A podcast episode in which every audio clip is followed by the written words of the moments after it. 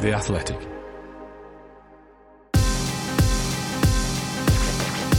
G'day there, and welcome along to a brand new podcast that brings you all the big F1 headlines in 15 minutes or less. I'm James Baldwin, and this is the Race F1 briefing for the 22nd of February 2024, brought to you by our friends at GridRival. The race has four people on the ground in Sakhir, which means we have eyes and ears all over testing. So, over the next 10 minutes or so, I'll be bringing you up to speed on everything you need to know from day two of 2024's F1 preseason testing in Bahrain, including how a loose drain cover interfered with running, problems for day one pace setters Red Bull, positives for Mercedes and Ferrari, and more. So, let's get into it. After Red Bull's apparent cakewalk on day one, there was a new pace setter in town on day two in Bahrain, and it was Ferrari. Once again, the Scuderia chose to split driving duties between Charles Leclerc and Carlos Sainz, and both ended up top of the timesheets in their respective sessions, though there was much more to those times than meets the eye. Sainz ended the day with the quickest lap of the test so far, a 1 minute 29.921 second effort, which left him 0.758 seconds clear of Red Bull's Sergio Perez. However, that rather meaty advantage was helped by Sainz using the C4 tyre, a step softer than Perez and most of the rest of the top 10 used, and softer than the softest compound used in Sakhir during a race weekend. Sainz had been slightly later jumping into the SF24 than anticipated on Thursday, after Ferrari opted to give Charles Leclerc some extra running in the evening session to make up for time lost due to an unusual incident earlier in the day. The 26 year old had sat on top of the timesheets when TV cameras showed him dislodging what turned out to be a loose drain cover. That led to a red flag and the session being ended over an hour early as repairs were made to the circuit. Despite his stop start day, Leclerc was confident enough to declare this year's car as a much better starting point than last season's red machine. The race's Mark Hughes also noted Ferrari's suspiciously good long run pace. But how good a shape are Ferrari really in? The race's Ed Straw, who spent much of the day out on track watching the cars in different sections, gave this assessment. Things are looking decent for Ferrari. The car seems to be less wind sensitive than last year's and generally an improvement in terms of aerodynamic stability. From what I understand, it's working as hoped when it's not hitting drain covers. Ed continues, however, the concerning thing for Ferrari is it doesn't look like it's at Red Bull's level. What's more, there was a hint of higher tyre deg than some rivals on the C3 compound although it's hard to draw many conclusions from that. So, my feeling on Ferrari so far is good, but not great. Some positivity for Ferrari then, but don't let the timesheets fool you. Few are thinking it's a Red Bull beater just yet, not even the drivers. Sainz said the Red Bull's design looks half a step ahead of the others, whilst teammate Leclerc admitted that Red Bull unfortunately remains quite a bit ahead. And you can read more from Scott Mitchell Malm on the race website about why Red Bull's rivals have been left wowed and fearful by its new car.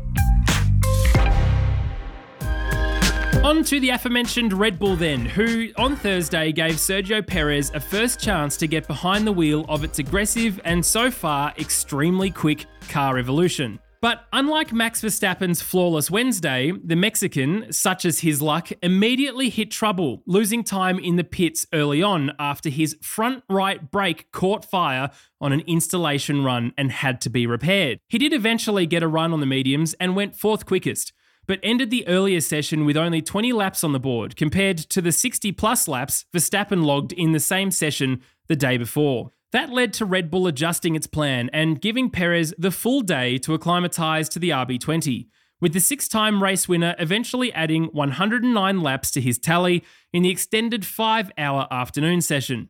And that's despite a sudden loss of power that at one point left him crawling back to the pits. Second on the day for Perez will do little to quell the feeling in the paddock that Red Bull are the runaway favourites in 2024 perhaps even with a bigger margin of superiority than they enjoyed in 2023. But if it's all plain sailing on track, off track, there are plenty of clouds still hanging over Red Bull, with team boss Christian Horner in attendance at preseason testing, despite an investigation taking place into allegations against him, continuing to project a business as usual stance by fielding questions in a tense press conference on Thursday. The natural question at this point is when can we expect the situation to be resolved? According to the race's Scott Mitchell Malm, realistically, it was not expected to be resolved before the opening race of this season in Bahrain. But it has been suggested that, due to so much speculation and misinformation being shared, it could be finalised next week, as the situation risks running out of control. Watch this space. The Race F1 Briefing.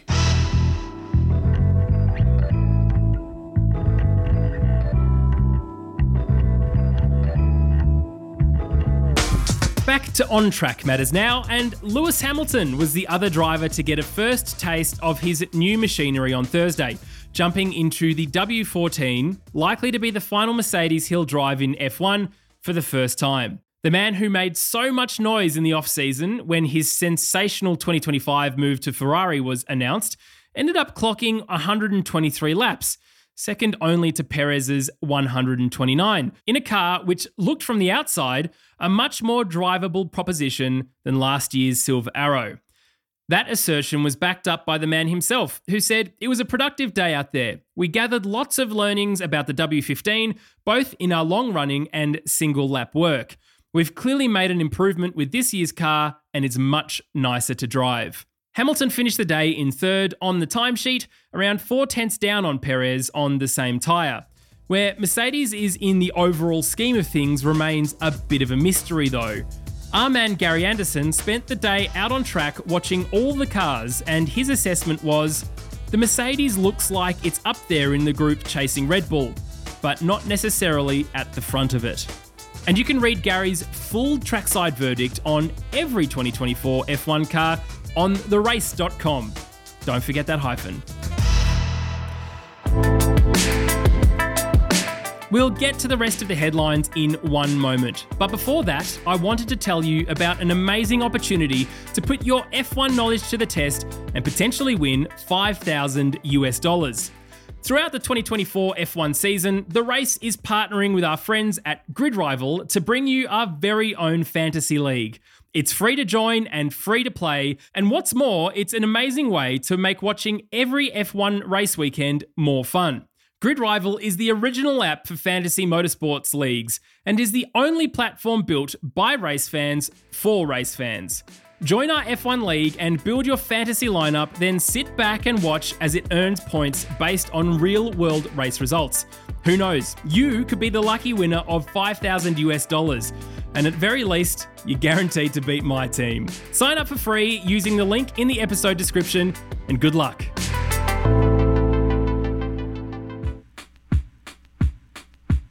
Over to the papaya team now, McLaren, where Lando Norris experienced a restricted day on track compared to day one, with a fuel system issue. Norris only managed 52 laps in the afternoon session, having to abort his race simulation as a result, before the team was able to return him to the track for the final part of the session. He ended up fourth fastest, two tenths behind Hamilton, and one tenth up on former teammate Daniel Ricciardo, who was the fifth and final driver to beat Leclerc's morning benchmark. McLaren's CEO, Zak Brown, has been on somewhat of a mission over the winter, wanting the FIA to step in to prevent co ownership of F1 teams and AB style collaborations, believing it's no longer befitting of modern Formula One. And on day two of testing, Brown appeared in a press conference placed alongside both Red Bull team boss Christian Horner as well as new RB team boss Laurent Mekies. As you can imagine, we couldn't miss a chance to ask all three of them about this contentious issue, and it triggered some punchy responses which left neither Brown nor Horner completely in the right. Zak Brown said, when asked by the race why he's been so vocal about AB teams and co ownership recently, no other sport, to my knowledge, allows co ownership of two teams that compete against each other. I think they, Red Bull, are very much playing by the rules. I have an issue with the rules, and I believe FIA needs to address this. Horner immediately rebutted Brown's claim that no other major sport has co ownership, pointing to Red Bull's ownership of two football teams that compete in the Champions League. He also said that the origins of Red Bull owning its second team were justification for keeping it. The energy drink giant having taken over the struggling, insolvent, and on the brink of bankruptcy Minardi team in 2005.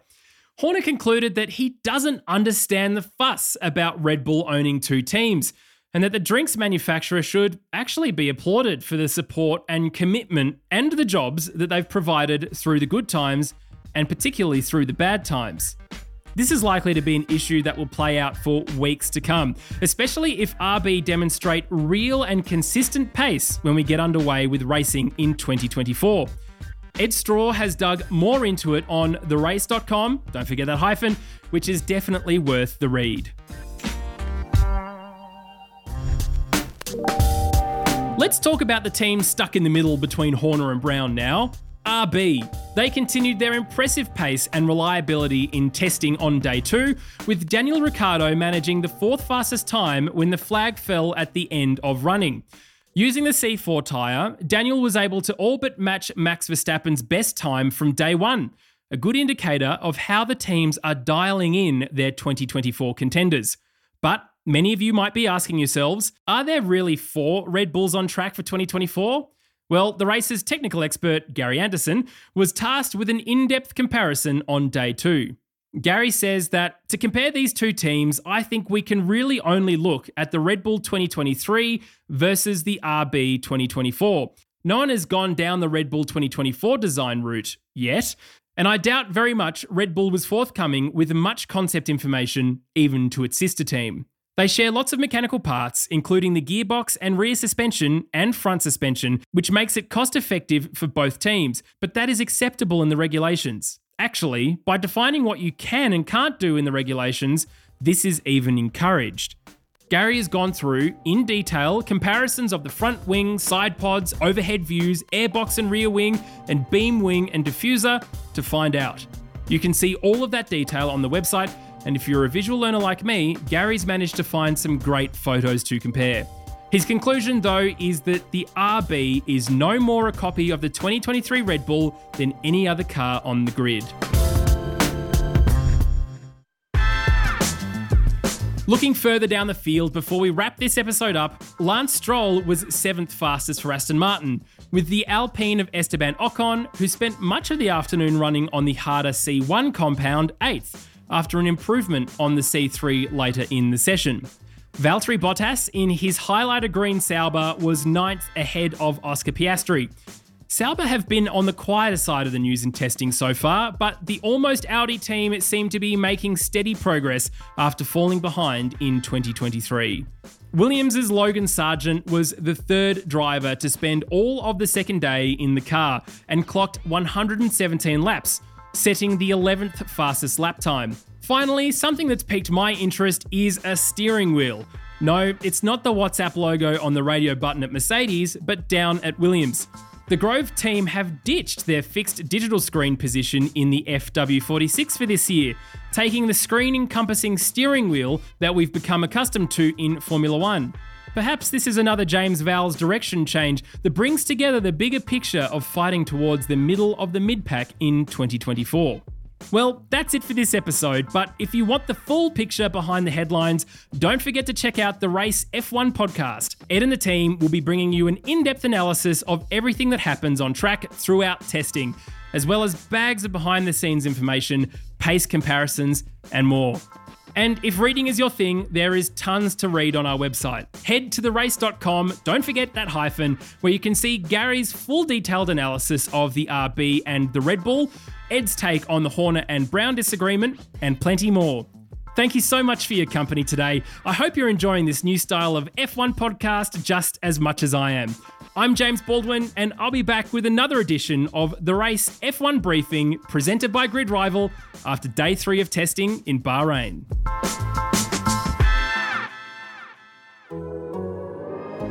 The Athletic.